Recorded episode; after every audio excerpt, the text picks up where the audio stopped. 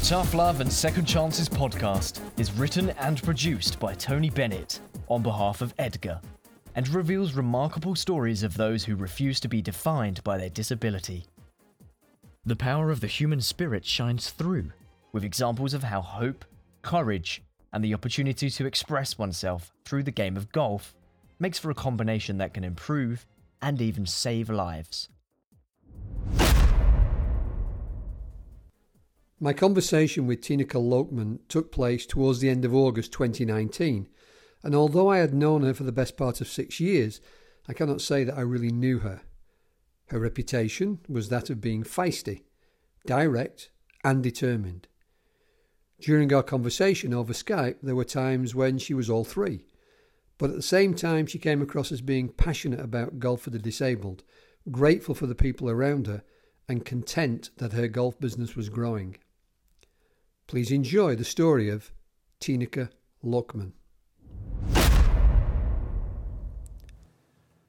With a clear expression of gratitude, Tineke Loogman explains her positive upbringing was crucial and that she had the right parents who encouraged her.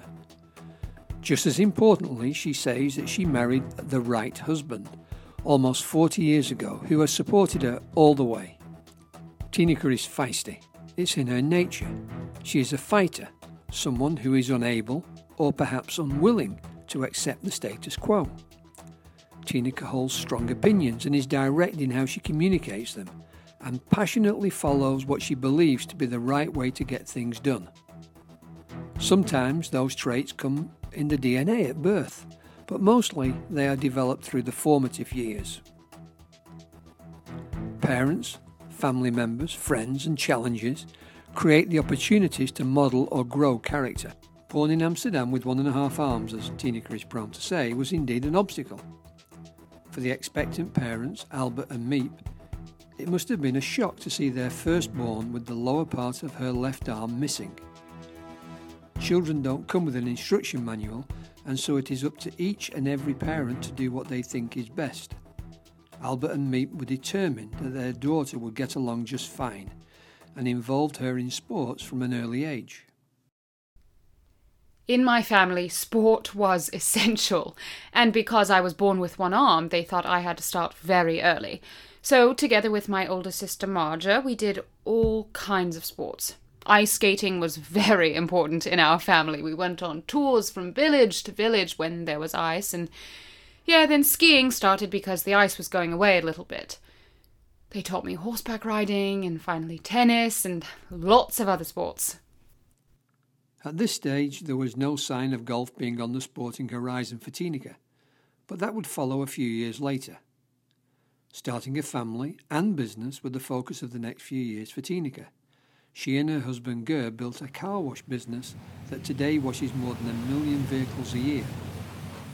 When Albert and Miep started to play golf, things changed. My parents started at 60 years of age, and from that moment on, they couldn't talk about anything else but golf at the kitchen table. Even so, Tineke did not start playing golf straight away. It was when they had their 50th anniversary of marriage that the whole family went to Florida to play some golf there. Marja and I had decided to pick up the game and try. So Tineke, at 40 years of age, had found a new game.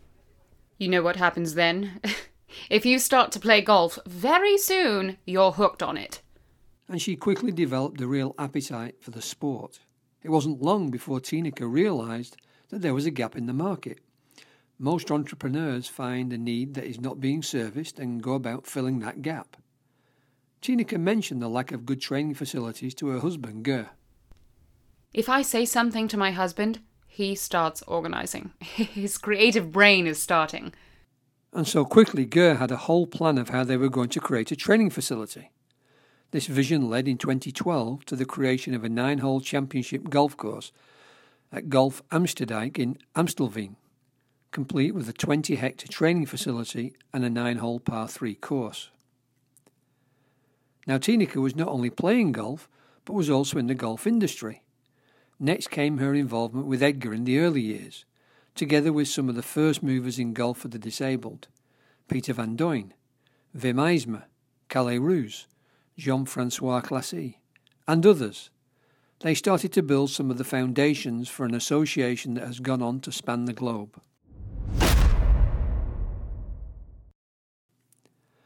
The businesses were demanding of attention and, of course, including the growing golf facility.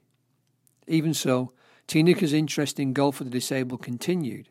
She is still an active player who organises her own handy golf group, which now plays twice per year at up to 40 golf courses in Holland. Tineke does not readily admit defeat and believes in the importance of not making excuses. I've always been a fighter.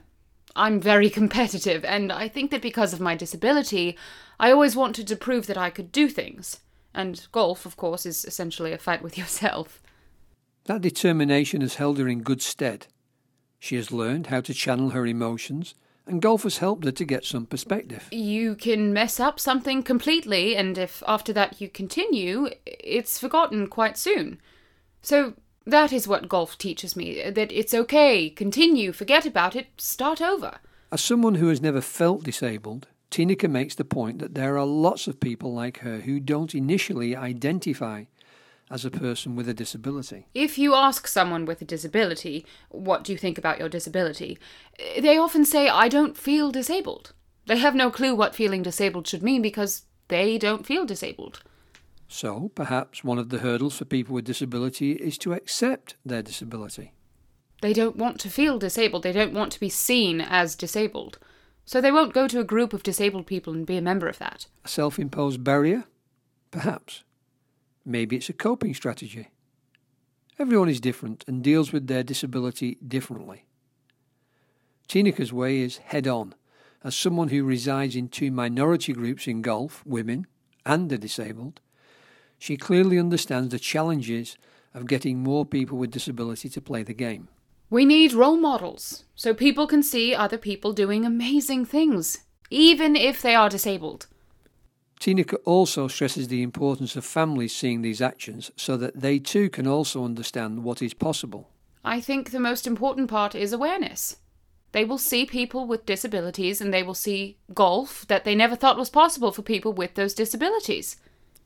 Although role models are essential, Tineke is equally as vocal when discussing regular tournaments. I think we need those tournaments to be more social, and we have to keep access to those tournaments for everybody. Being part of a community is essential to Tineke, including her family who have supported her all the way. The social aspect of tournaments where people can be free to be themselves, the community of like minded people who come together. She is self reliant but is continually learning from life from business, and from golf. One statement that came through loud and clear in our conversation sums it all up. My mother always taught me that being dead is the only thing that can stop you. Everything, you can do everything. And if it doesn't work the first time, you just try it again.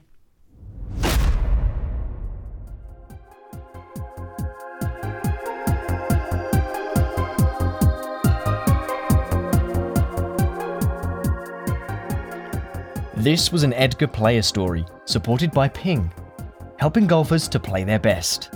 For more information about EDGA, please visit edgagolf.com. Stay tuned for the next Tough Love and Second Chances podcast. Ping. Play your best.